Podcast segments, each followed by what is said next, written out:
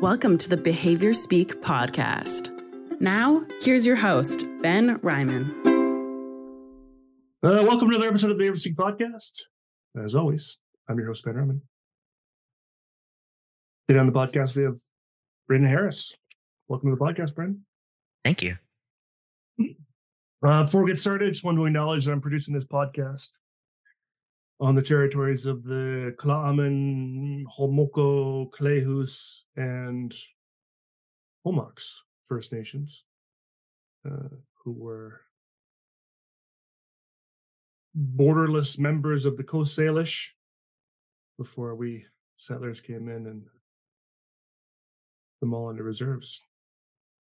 Yeah, grateful to be here. All right, so Bryn, before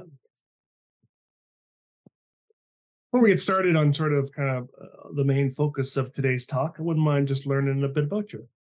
Maybe tell us a bit about how you got into the field, but also any history leading up to kind of the main topics of today. Sure. So I kind of call myself a bit of a generalist because I dabbled in a lot of different areas of application and behavior analysis before settling on my current interest. I started back when I was 16. I actually worked for a nonprofit ABA clinic because a family member of mine is autistic and they were receiving early intervention there. And so I kind of started, like, even back when I was a kid, I was sort of the model peer for a lot of the other clients. Gotcha.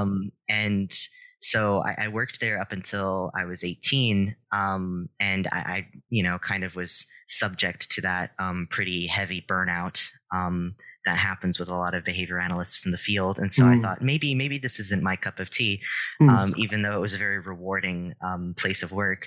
And so I took a little break from behavior analysis to get my undergrad in psychology. And during my undergrad, they had me intern at the Fort Worth Zoo. And I actually got to learn a lot about enrichment and data collection from Dr. Jennifer Elston over at Fort Worth Zoo.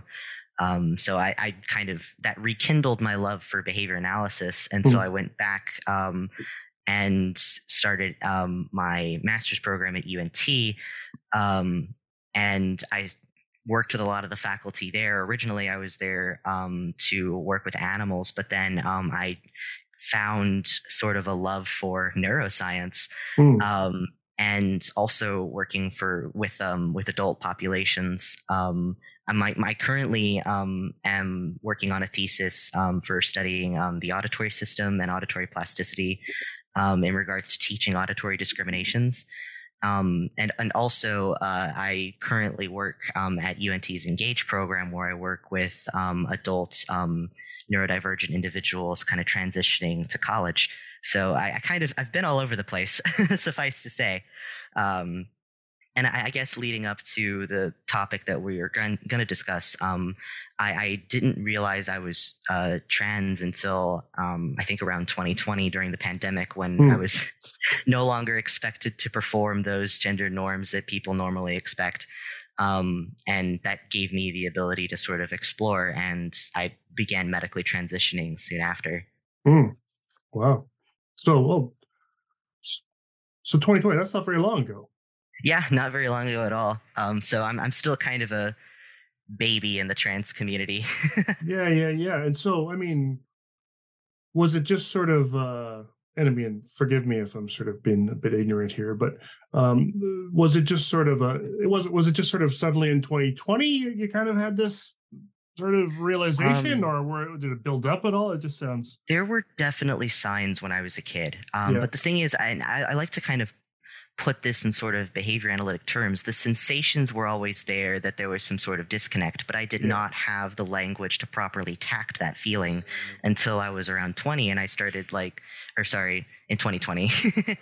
I was a little older than 20 at that point, but but just being able to sort of have the time to explore that, I didn't have that up until that point, and that was around the time when I started, like, seeing more trans creators on social media, and sort of they were using tacts to describe feelings that I had always had. And so I was like, oh, okay, I guess this is who I am. Ah, gotcha. Yeah, well, that makes sense. I mean, it's, I mean, a lot of this,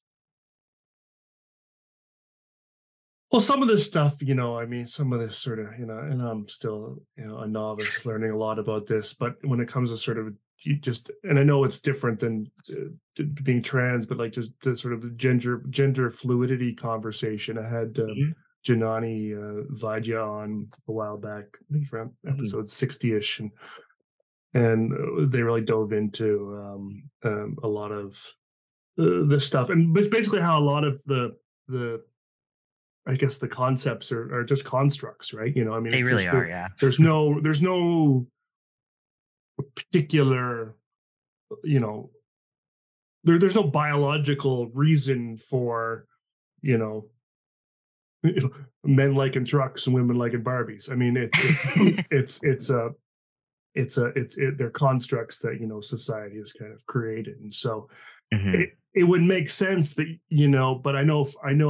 For the little I know, you know, about trans folks, you know, one thing I have heard consistently is, you know, there are these feelings, there are these, you know, sort of sensations or whatever, and that don't seem to match the sort of box one's been put in, and but I could totally see how, you know, you wouldn't have words for it. No one talks about it. So I was homeschooled growing up in a pretty predominantly Christian area, you know, in Texas, which is largely considered the buckle of the Bible Belt. So, you know, I didn't get a lot of, and it wasn't because my parents were not supportive. They actually, like when I came out to them, they were quite supportive. It's just that they didn't know how to teach that to me, and gave me that language to describe how I was feeling. And, you know, no one ever talks about it. They just kind of say, oh, you're expected to like this. And when you don't like it, you're, you know, kind of treated as weird. You're very much like ostracized for it. Right. So I didn't ever fully connect to, you know, I was expected to be friends with a lot of the girls in my life, but I never connected to them fully based on their interests. I just never shared the same, like, there was none of that camaraderie that I really like. And that's not to say that the people were bad. No, not at all. I just wasn't quite, I was being seen as someone I was not. And that made me feel disconnected. Yeah, no, absolutely. And what about, and again, I'm looking at my notes here, and of course they're just single words with no explanation as to why I wrote them. I feel that. But there's also, you mentioned you had an autistic family member, but this is also closer to home too, no? Yes, I am also autistic. I've never been formally diagnosed, but I've done a fair amount of research in the area, and I'm pretty sure I would qualify for an autism diagnosis. I just don't have access to that. And so was that something also that... was that something you've had thoughts about sort of long before sort of the trans thought process, or was it all around the same time, or roughly? I will say that actually the autism is a little more recent, just from, you know, being able to talk with other people within my own field of interest who are also autistic, and having us, you know, point out the exact same, like, things that we struggle with, and that's that's because we're autistic. Okay, cool. It's again being given language to describe things that have always been there, because I always had issues with sensory processing growing up. I'm very sensitive to loud noises and you know, like panic attacks where I completely shut down verbally, and I didn't realize that was me having actual shutdowns. I thought you know, people tagged them as panic attacks, and so I thought that was just how they were.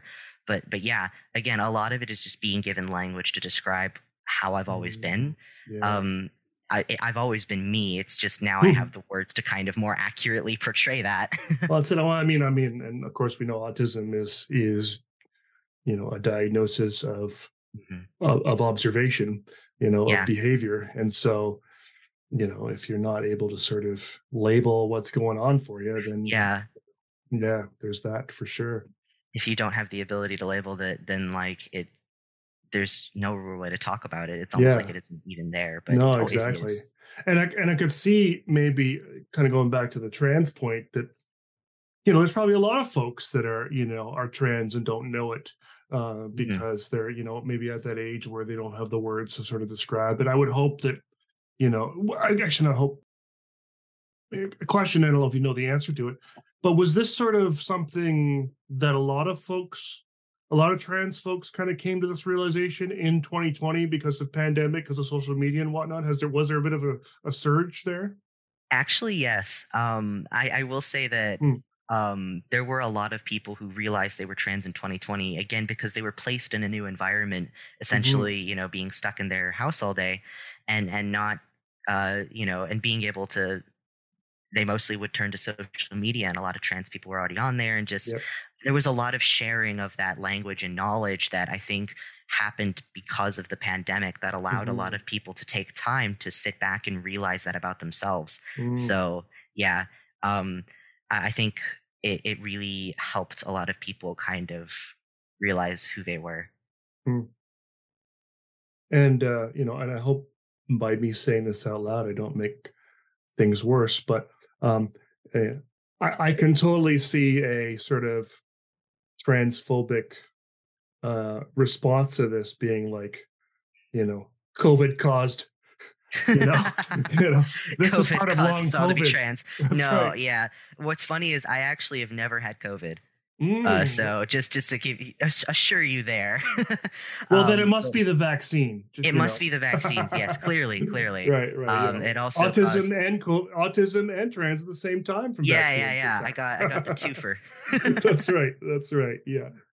No, but yeah, vaccines do not cause autism, and they also do not cause you to be trans. Yeah. Thank you for that. I was going to add that disclaimer in there for folks, by the way.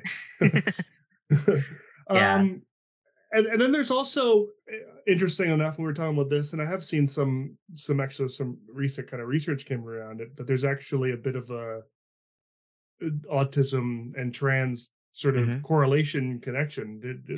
Yes. I think a lot of it is, I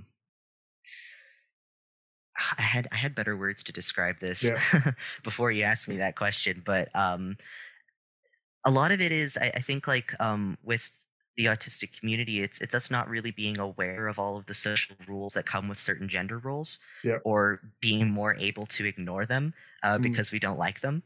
You know, just going more in line with how we see ourselves, even if that goes very much against the grain of how others see us. I think having that prerequisite skill is necessary. When you realize that you're trans, you have to go against what literally everyone has told you ever since you were a kid. And that takes a lot of being able to just kind of, you know, say, you know what, screw it. I am who I am. And if people don't like that, then, you know, I don't care. It takes that sort of, I won't say that that's necessary to be trans, but I will say that, like, it helps you realize a little bit faster when you're able to kind of, you know, ignore those social roles that have been drilled into you all your life. Yeah, no, that makes sense.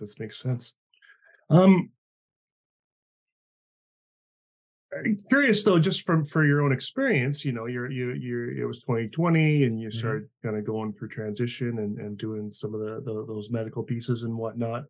You mentioned you're in Texas, which is, you know, as I love it, the buckle as it is.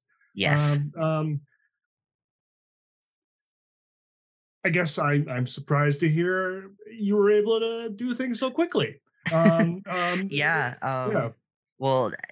I actually am not representative of most of the trans community in this case, because I, just to kind of give some context, I have a very supportive family.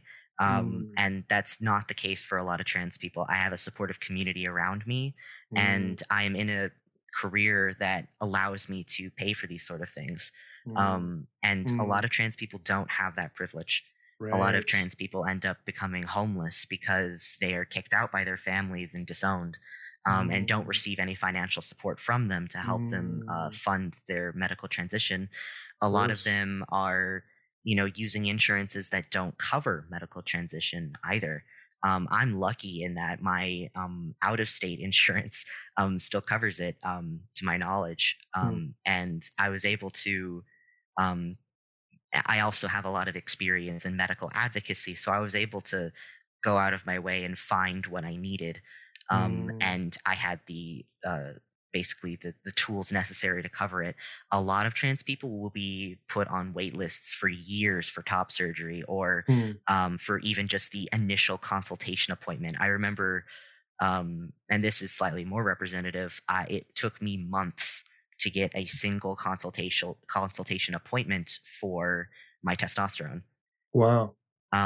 And that's the case for a lot of clinics. You will end up waiting, like I've heard people waiting up to 6 months for just the consultation appointment so that they can get their testosterone or HRT, estrogen, wherever, whatever they're using for their medical transition. But yeah, I am lucky in that I had insurance that covers medical transition. I knew where I needed to go. And also, I have a family that was able to help me help fund this, because otherwise I would not have been able to afford top surgery. Completely uninsured, that can run from $5,000 to $10,000. Yeah, that was really a question. Way more. Yeah, I had a GoFundMe page that was actually very successful that allowed me to pursue that. But you'll get a lot of trans people who have been waiting upwards of like 5 or more years to get, you know, top surgery and all that other medical transition. And that's to say also, some people choose not to medically transition, and that's totally fine.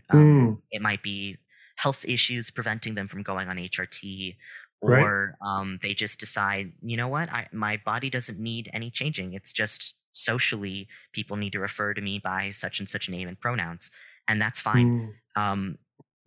There's no prescribed like just steps you have to take in order to be considered a trans person. The definition of being transgender is that you don't you don't agree with the gender you've been assigned at birth, and you think it's different, and not to think, you know, it's different. And so, you know, for transition will look different for every single trans person you talk to. For me, it included top surgery and HRT. And for some people, it'll include like other surgeries. Like there's, I think for trans women, there's facial feminization surgery that actually involves like, I don't know all the specifics, but it does involve changing their jawline, getting a nose job, you know, things like that, that help them feel more connected to their body. Yes. Those are the reasons you take those steps, is to feel more connected with yourself, with how you feel on the inside. And I know that's really mentalistic, but, you know, having everything match. No, this is interesting. Like that there really isn't, and makes sense that there really isn't a sort of a strict definition and steps that must be taken in order for you to be able to identify. I mean, there's no rules about any other identity, you know, per se. I mean, certainly there's some, you know, actually I wouldn't say there's no rules. I mean, we have an issue up here in Canada that's being sort of dubbed the pretendian movement, which is basically individuals identifying as indigenous when they're not. So there are definitely rules, I think, in certain identities, that need to be followed. And that's and it's bad. We've had, like, I know this is a digression, but just sort of to the point of identities. I mean, we've had folks, really famous folks, taking advantage of scholarship and you know, honorary degrees and all these sorts of things because they were indigenous. And then it's turning out that many folks are in fact not indigenous, and it's a big problem up here. Yeah. Well, for trans people, there are not a lot of those sorts of opportunities in terms of like scholarships and honorary degrees and that sort of thing. And no advantages to become there are literally trans. Yeah. There are no advantages. You basically, with when people say that they're, you know, they come out as trans, a lot of times they will lose most of the social circles they had growing up. I've lost a lot of friends from coming out. Sure. And I, you know, I'm thankful in that I was able to, you know, have a lot of family and still have some friends that were accepting of me. But so many other trans people lose their entire family, or you know, lose their friends. They'll lose partners. Some who will have been married while they were a certain identity. Come out as trans, and they will lose a spouse. Yes. So it's there is so much loss that comes from coming out as trans. You really kind of you lose so much, but what you gain is so much more. Absolutely. Yeah. So I guess, and is there, you know, and it, this is, you know, this is me sort of learning, of course, is there, because they're so sort of, you know, again, it's feeling, it's, you know, self-identity and so on and so forth. You don't need a stamp on your driver's license to be whatever. Although, you know, there certainly can be, you know, a lot of problems there in terms of dead naming and whatnot. Yeah. Yeah. But wondering, is there, I mean, there's obvious sort of, you know, direct sort of, you know, hate towards trans people, you know, around, and, you know, and I can see that certainly a religious foundation for a lot of that, but also just, you know, not seeing the differences and whatnot as well. But wondering, do folks sort of make judgments based on, and I'm not thinking of you in particular, but make judgments on trans folks if they haven't gone the medical route?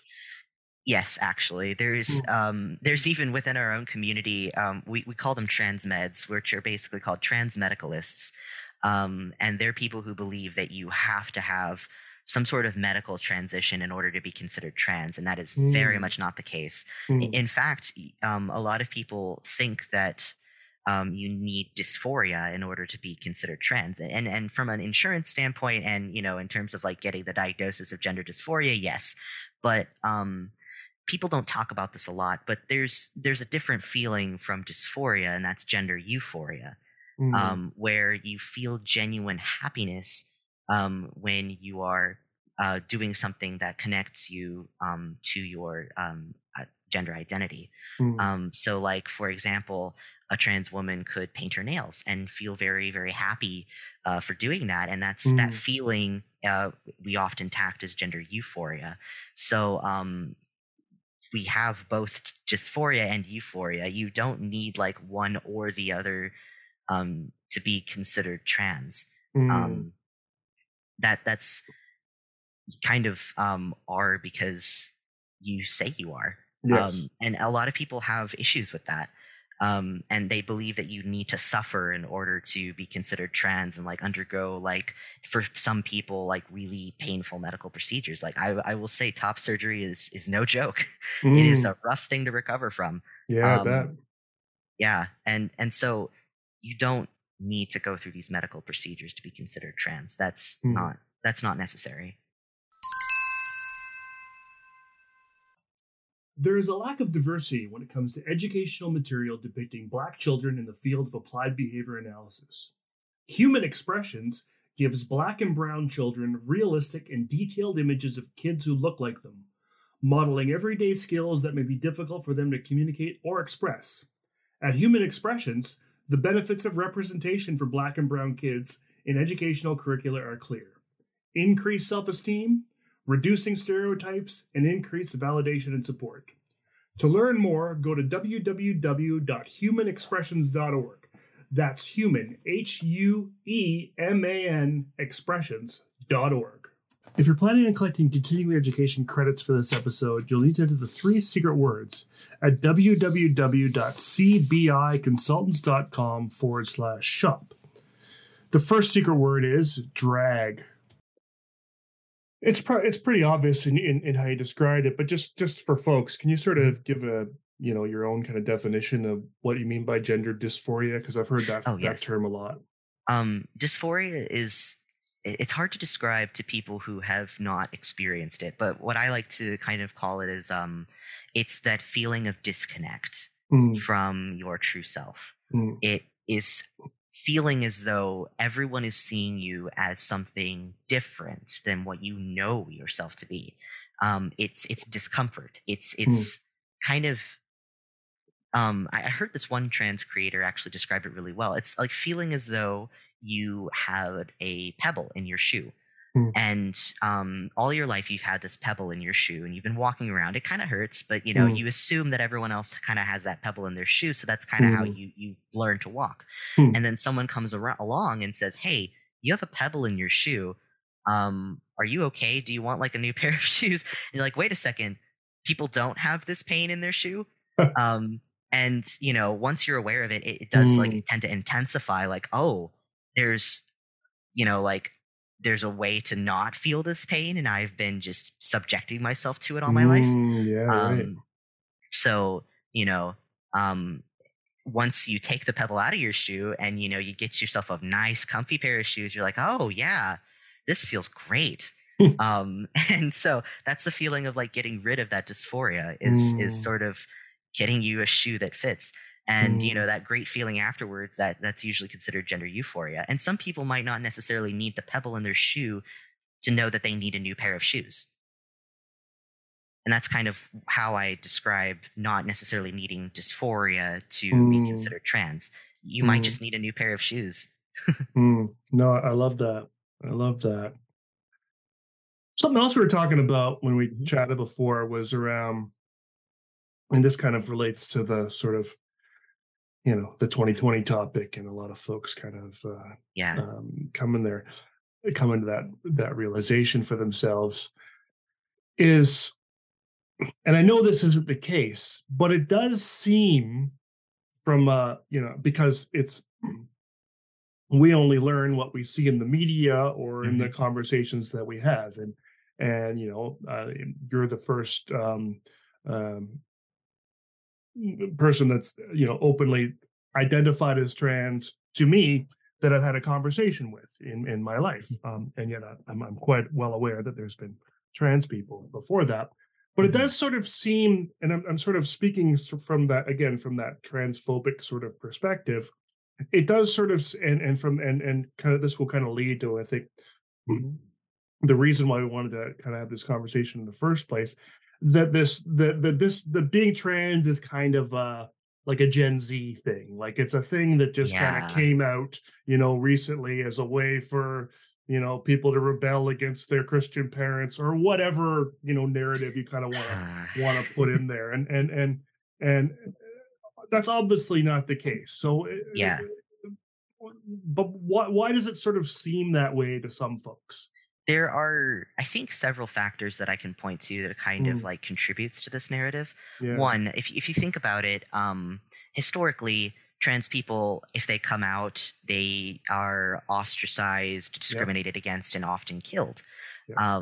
And so we're seeing that surge because a lot of trans people are no longer being killed for who they are.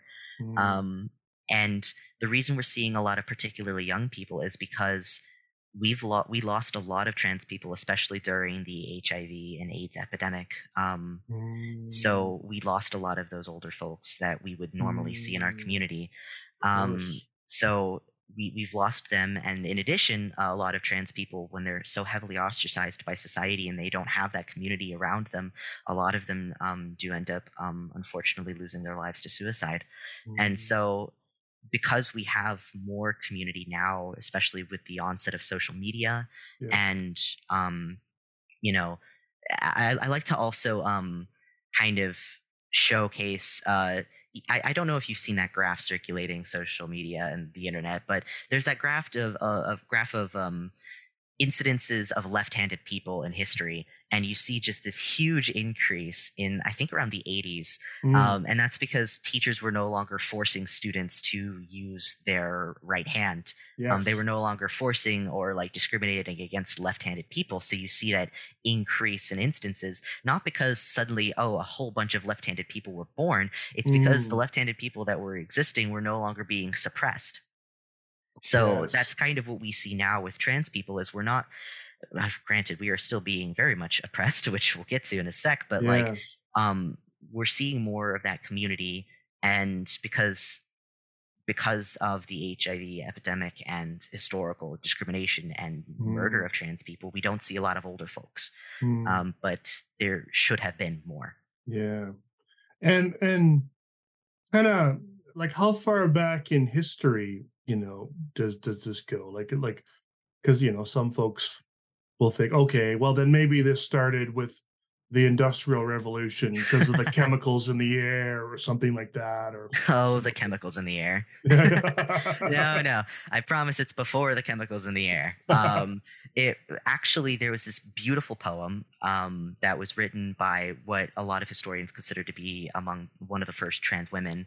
It was a Jewish woman who basically mourns that God did not make her a woman. And it was written, I think, in the 1400s, so wow. a long time ago.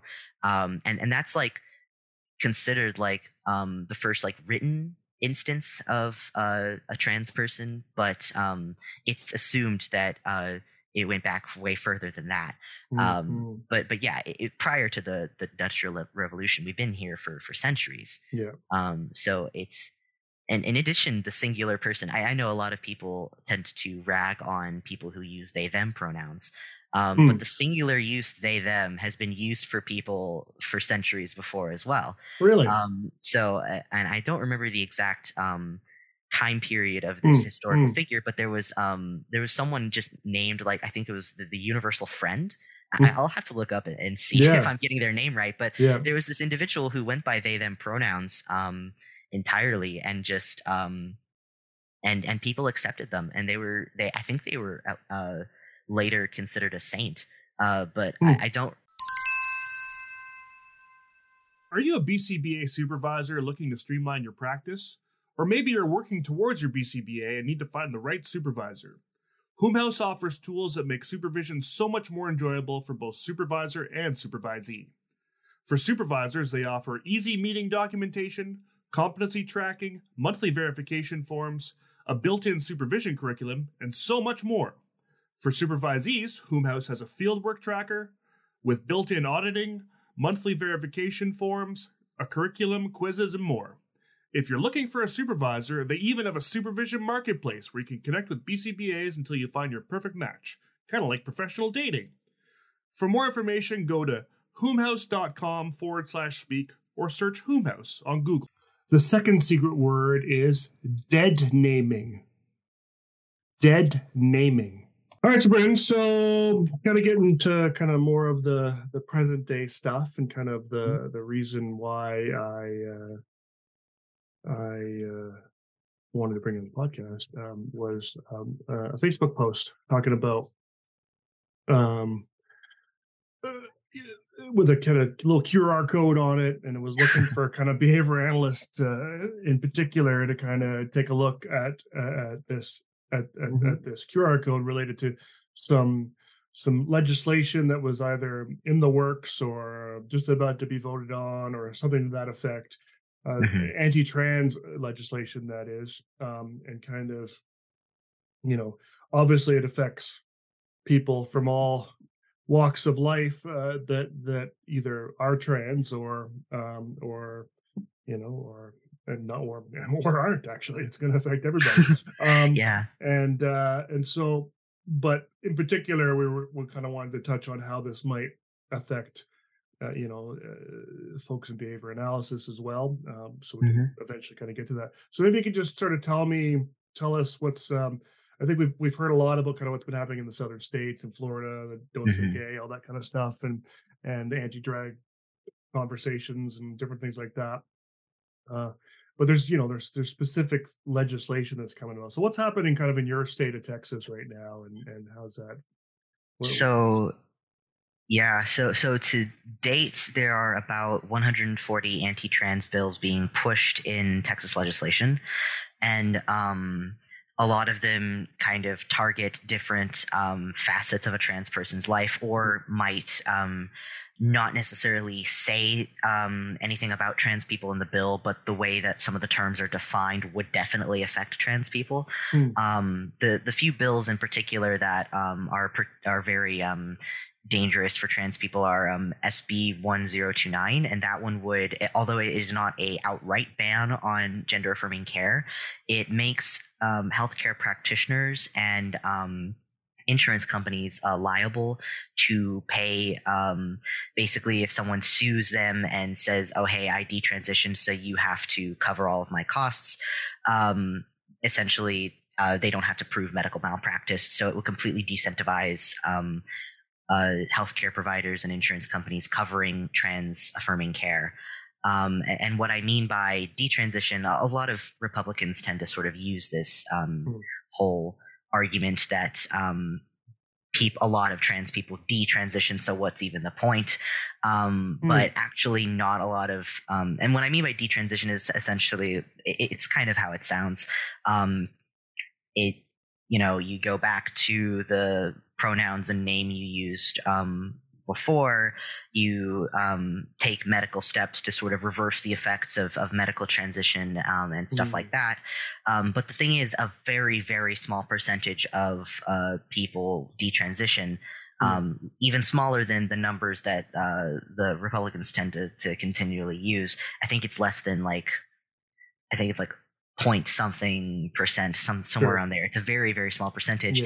And a lot of people don't realize that people detransition not necessarily because, oh, I realize I'm not trans and I made a mistake. It's a lot of times it's due to discrimination or a lack of access to gender affirming care. People will be forced to detransition, and that's torture for a lot of trans people.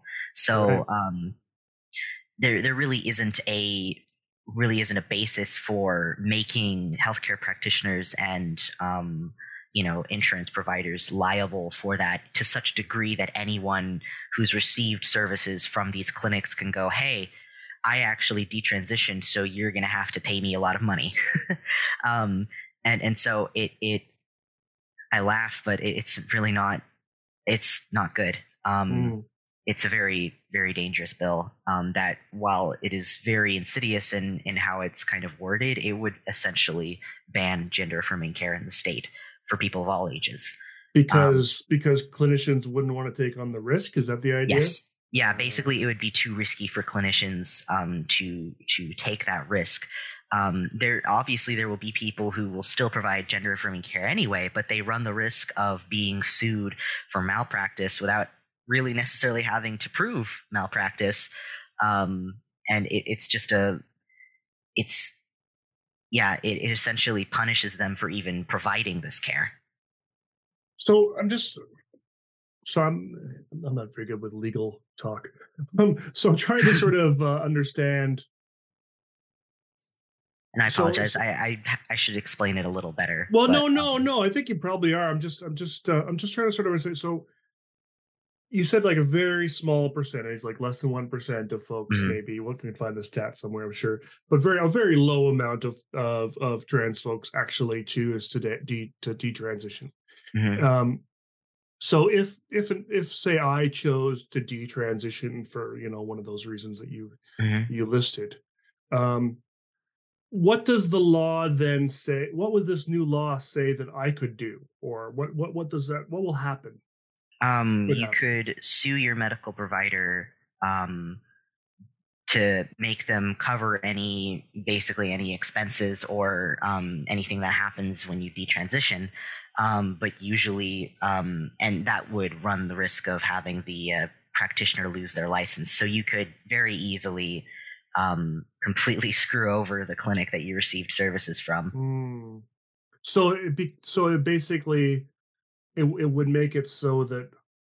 So does it mean that the transition services that were provided, would I could sue them and say that was malpractice? You shouldn't have provided that for me. Is that what it is, or? Honestly, I don't 100% know the legalese either. That's not necessarily my forte. But no. From what I've read, essentially. I'm sorry, could you repeat the question? I lost my train. Well, I'm just trying to understand sort of – no, it's all good. I'm just trying to understand sort of like why would – like if a clinician sort of knows that, most people don't detransition, then why would they be concerned about being sued for it? Because a lot of people who, a lot of these clinics provide other services. So people from who are cis could also sue these places. It's not necessarily just trans people detransitioning they sue. It basically allows cis people to sue them as well. Gotcha. So it's not restricted to just this really small population of people who detransition and are angry about it. Like, right. It's actually like allowing cis people to sue these places into the ground for providing this service. Yes. Wild. Okay. Super insidious. Very insidious. So that's just one of them. Yeah, that's just one. And that one, from what I've heard, has made it through the Senate and is currently in the Texas House. And I think it's going to be voted on, I think, this week, or it could be a little bit later. But I think at the very least, like within the next couple of weeks, we'll hear whether or not that passes into law. So it's very scary. The other bill that is concerning me personally is SB 12. Which is an anti-drag bill that basically criminalizes drag performances in public places or in the presence of a minor. But as we know about operational definitions, the way they define drag is vague enough to include trans people in a lot of different contexts. Because the way they define it is basically, a person in drag is a man wearing clothes and makeup associated with women, and it's women wearing men's clothing. They basically, like, they're very much making it vague to the point where trans people also count. And while it is restricted to performance, the way they describe performance is also a bit vague as well. So it could be as innocuous as a trans person presenting information at a conference that would fall under the jurisdiction of this law, as well as, if a trans parent has a kid, that actually would also, you'd be performing in the presence of a minor, if you sing karaoke with your kid. So it's a lot of different contexts that would all be it would put a lot of trans people in danger of being sued and civil and criminal penalties. I think this bill would make it a class A misdemeanor. Right. And of course it would just open up the doors for sort of the anti-trans vigilante to basically look for anyone with a painted nail or or a lumberjack shirt on or whatever you want to call it. Yeah. And go, and report them. Absolutely. That, and also, like, if, for example, you're like me and are openly trans on your social media, there are people online who will, basically cyberstalk you and report you that way as well. So it's very dangerous. And these kinds of bills make it to where a lot of people, not just in Texas, but in Florida and other southern states, they're fleeing their home states in order to get away from these bills before they pass. Before they are not able to leave. Wow. And I'm thinking about sort of, and again, I see how this affects sort of everyone, but certainly for folks in our field, we've got lots of conferences coming up, lots of ways that can happen. But I'm also thinking about just sort of general sort of just even RBT work or any kind of work with children. We work any trans RBT, trans BCBA that's working with kids. There could be a risk there.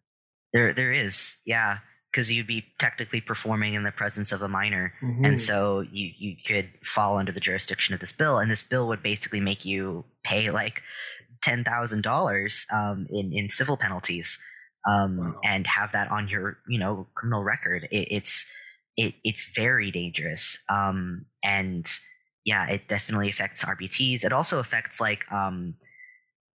There are other bills also at play that would affect trans clients, like trans children. And in particular, SB 14, I believe, would basically that one is the one that bans gender affirming care for children, right.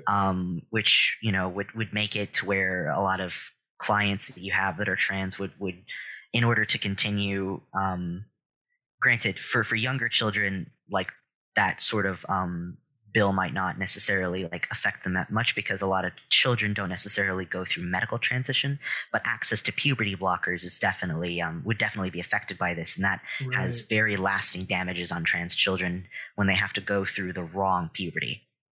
Oh yes, of course, of course. And that's usually sort of the initial kind of medical care that kind of yeah. kids would get. Yeah. Yeah, a lot of people assume that trans kids go through all the surgeries and all the crazy things that happen with gender affirming care, but like no, actually, children usually will only socially transition, and what I mean by that is essentially go by a certain name, go by right. pronouns, maybe change their hair and the way they dress, just to kind of match up with everything, and later when they are slightly older. They will receive puberty blockers, and those essentially just kind of they don't prevent puberty; they pause it until the child is old enough to make a decision on whether or not they want to pursue HRT. So they'll be on those puberty blockers until around the age of 18, right. and then once that happens, it's actually way easier to medically transition when you haven't had to basically undo the damages of a wrong puberty. Right. Right. And is there, and I know you're not a medical doctor, but just yeah. from what you know, is there any kind of risk to taking puberty blockers? From what I know, there are some slight issues with like bone density, I believe. But right, right. Like it's apparently the risk from what I've read is very minimal. Right. And again, you would not be on this permanently. You would just be on it yeah. long enough to where you can start HRT.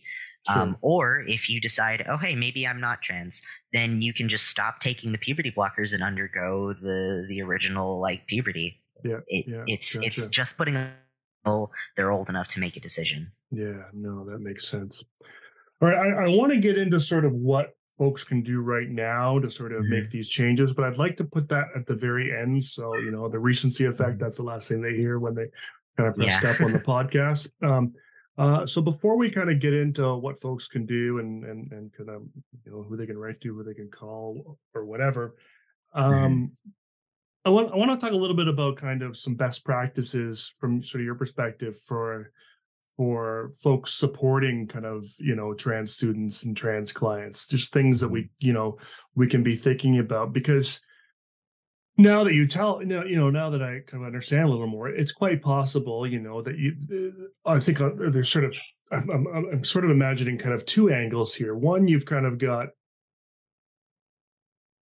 children that, you know, are, you know, clearly, you know, transitioning or making those decisions. But then you've also probably got a whole bunch of children and even a higher instance, we think, you know, with autistic kids that are having these feelings but aren't able to attack them, and so you've got a group of kids that, you know, don't even, you know they're trans, and then you've got a group of kids that, you know, maybe do know they're trans, and then certainly a whole bunch of different groups in between, depending on whether they've come out, depending on whether their families support them, depending on when they have resources, and so on and so forth. So what are some of the things that, you know, we as professionals, and this doesn't even have to be behavior analysts, this is just professionals working with kids, you know, need to be kind of thinking about? I guess there's tons of things, but the first one is just making sure that you're educated on what trans issues even are, because because we don't really talk about it a lot, and we're only just starting to talk about it in professional circles. There aren't a lot of, at least for behavior analysts, there are a few, from what I've read, there are a few articles that have like some guidelines for best practice, but they're very few and far between, and some of them are not quite up to date. So relying on more like general, like I believe the WPATH and the World Health Organization do have best practice guidelines for trans people that are relatively up to date. There's also some pretty good sort of educational resources online, but just making sure that you kind of know, okay, what's gender dysphoria, and being able to knowing how to tact those feelings so that when you observe them, you might be able to give those tacts to your clients. And also, speaking of being able to give those tacts, teaching clients about trans people and the fact that they exist is also very important. I remember back when I worked at that nonprofit clinic all those years ago, one of the things I noticed was the way that they taught pronouns to kids was through using these very outdated, very stereotyped little note cards that had he, him on it. There was one very masculine presenting dude on there. And then there was another card that had she, her, that had a very feminine presenting person with a dress, long hair, makeup, everything. And then they, them had multiple people. Being able to teach concepts without relying on harmful gender stereotypes is also a very important thing. So, you know, just using pronouns as, okay, this is how this person wants to be referred to. Not necessarily as, okay, when you see a person with these sets of characteristics, you tell them to use these pronouns. Honestly, a better way of teaching it would be to teach the client to ask the other person what their pronouns are before referring to them. Sure. No, that makes a lot of sense. So then we're talking about kind of teaching the cis clients how to sort of interact and recognize, but at the same time, you're also not sort of, you know, splitting them off into category. Okay, cis folks, we're going to talk about pronouns. Trans folks, we're going to leave you over here because again, we don't really know. We may not even know who's who in the audience. Yeah, we might not know who's who. So rather than assuming we know, it's better to just teach everyone what these tacts are so that for the people it applies to, they'll know. They'll be able to tack those feelings and be like, oh, okay, that's what that feels like, and have that same realization. But it also helps cis people to know how to refer to trans people. So, you know, teaching everyone using this method in terms of like pronouns and asking for them rather than assuming them is a safer bet, in my opinion. But yeah, that's only like one way. Also just, you know, respecting if a client wants to be called something different than what's on their file. Yes. I work with clients that have, I have some trans students that I work with, and they have their dead name on their file because I don't know if you know this or if a lot of people do, but changing your name legally is a bit of a hassle in Texas. You have to go through all of this paperwork, and then you have to, you know, pay about $300 for a court fee. And it's just a whole thing. You have to present it to a judge, write down your reasoning why. And it's a lot of steps. And for young adults that, you know, for a lot of them that are also autistic, that it requires a lot of executive functioning that some of them might struggle with. So they might not have their chosen name on their file yet. So it's important to, you know, maybe have that on perhaps intake forms or something of that nature to figure out what your client actually wants to be referred to as. No, that makes sense. And so what about sort of, what are some things we often hear about sort of making spaces safe for trans folks? And so what does it mean to create a safe space? I guess a safe space for me is a welcome one. So essentially doing things like what I said, like having intake forms that are able to include like spaces for chosen names, for pronouns, having like, you know, displaying flags during Pride. That's not obviously the only reason, but also respecting the names and pronouns of all of your clients. Even if perhaps those pronouns might not make 100% sense to you, they make sense to the client. And just, you know, normalizing talking about gender and sexuality. And that doesn't mean you have to like, you know, give sex ed to like 5-year-olds. That's not what this means. Basically saying like, oh yeah, this person uses he, him pronouns. I'm going to call him a him, you know, like basic things like that. And, not treating trans people or LGBTQ people as odd things that just aren't talked about. Starting those conversations and showing that this is a safe place to talk about it is one way that you can create a really good safe space. And also just having that sort of trans representation in the programs and teaching materials that you use. For example, that sort of like if you have note cards that have like people on them, maybe including a trans person in there every once in a while, helping increase that representation while normalizing a place to talk about these sorts of things, I think, is a good way to make a safe space. ZigZag is an autism therapy management platform.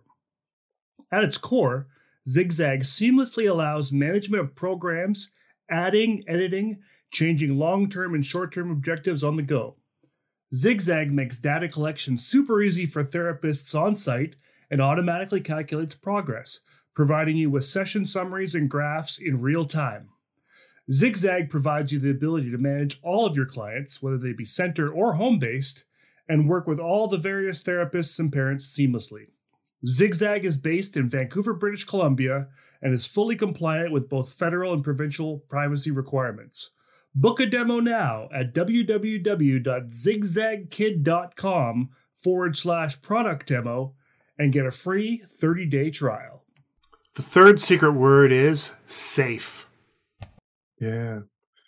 Yeah, because in a lot of the kind of previous episodes that we've done, we talk a lot about kind of cultural responsiveness and cultural adaptation, and kind of how a lot of the materials that we have, a lot of the assessments that we have, a lot of the goals, a lot of the targets or whatever, they're all kind of based in this sort of,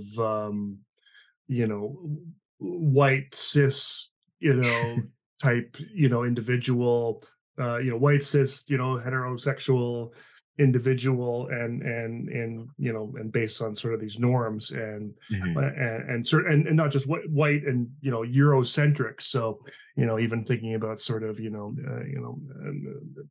cultural backgrounds and there's a great there's a Rashida.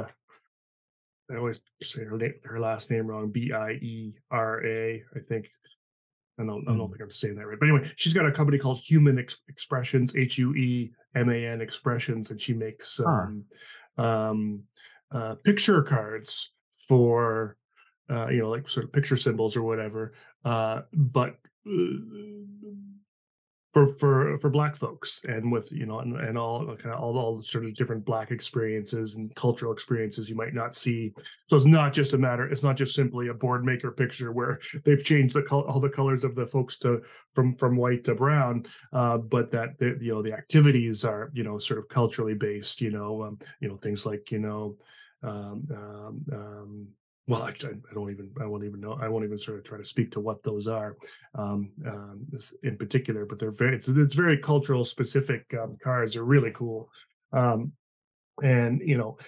you seen, I mean, I know this trans conversation is again, I think, relatively new in more open spaces these days. Obviously, as we've clearly pointed out, it's not a new thing. Been around for centuries and probably eons, really. But have you noticed any kind of materials that have been sort of adapted for trans folks? Have you done some yourself? I'm just curious if anyone's kind of gone there yet. Surprisingly, I haven't seen a lot of that. Since I don't really work as much with children as I used to, I haven't really seen a lot of the different potential mediums out there. Yeah. I haven't had the chance to explore that. I'd love to, though. And I think it would be good to maybe like have someone be able to look over the teaching programs that have been made so far and sort of like kind of see, okay, where are some areas we can add some representation, or what are some things we can talk about that might not necessarily come up in like a cishet sort of cultural normative point of view. So stuff like that. I think there's a lot that's still left to be done. Yeah, definitely. But I think we're not going to be able to do any of those things if being trans becomes illegal. And so that's definitely if anything, there is definitely work to be done there, but the first is making sure that your clients are actually safe. Because there's a lot of all that anti-trans legislation will definitely affect clients and RBTs and everyone. And unless we're able to fight against those laws first, we won't even get to the point where we can think about representation on note cards. Yeah. So let's kind of finish off here and talk about kind of what we want the listeners to be doing, obviously in Texas, but, you know, kind of anywhere. What are kinds of some of the actions that folks can take to try to stop some of this? And before you tell me, I know you were saying some of these laws could potentially be decided on this week. And you and today's Monday, May 15th, 2023, and you and I had talked about trying to get this episode out this week on Friday to try to get the word out. But Friday may be too late for some of these laws. So because of what you've told me today, and because it's, you know, I've still got some time here, I'm going to see if I can't hammer this thing out today. Okay. And so the folks can actually hear this sometime later today, maybe before some of these votes have happened, so they can potentially get up and, you know, and make and put the word out. So what are some things folks can be doing?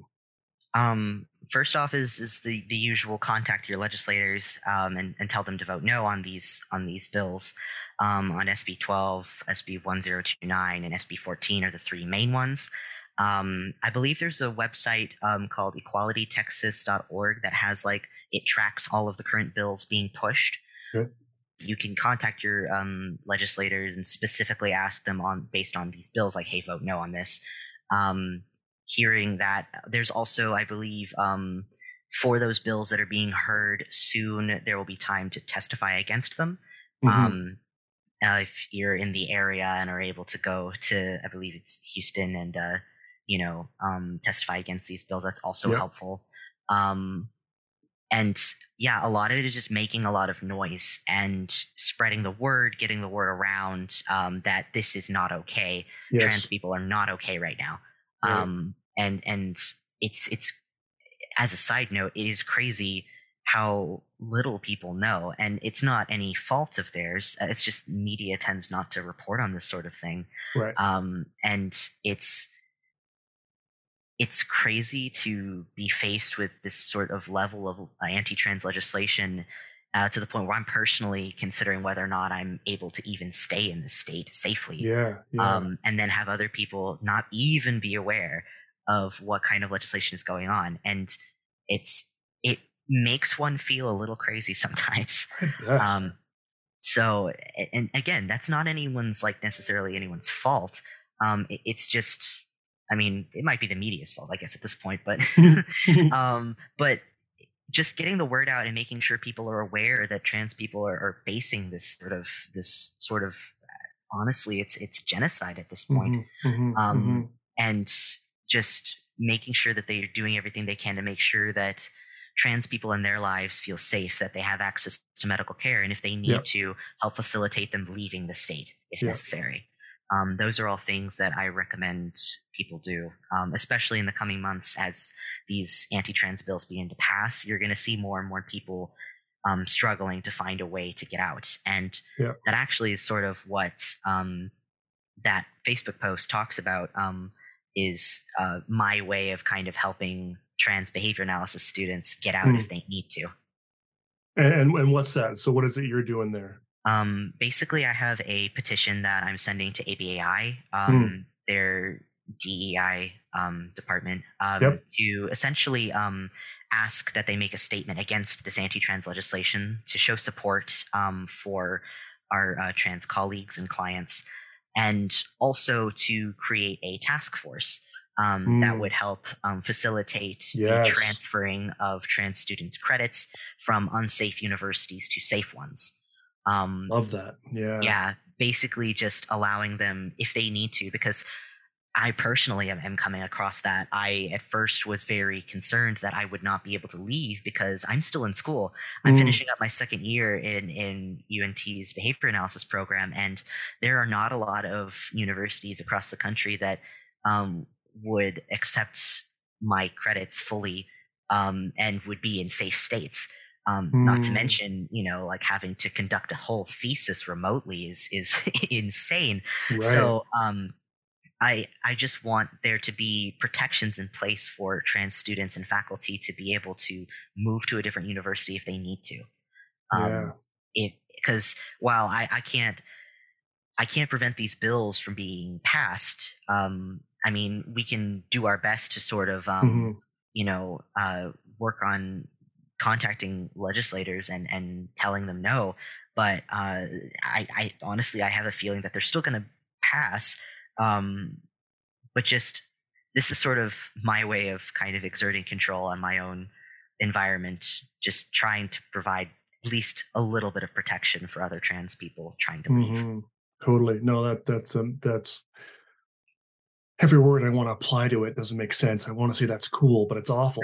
The fact that it's necessary is bad. Yeah. I mean, it's great that you're doing it. So really kind of two things for folks to be thinking about here. One, there are these bills, SB 12, SB, was it 1029?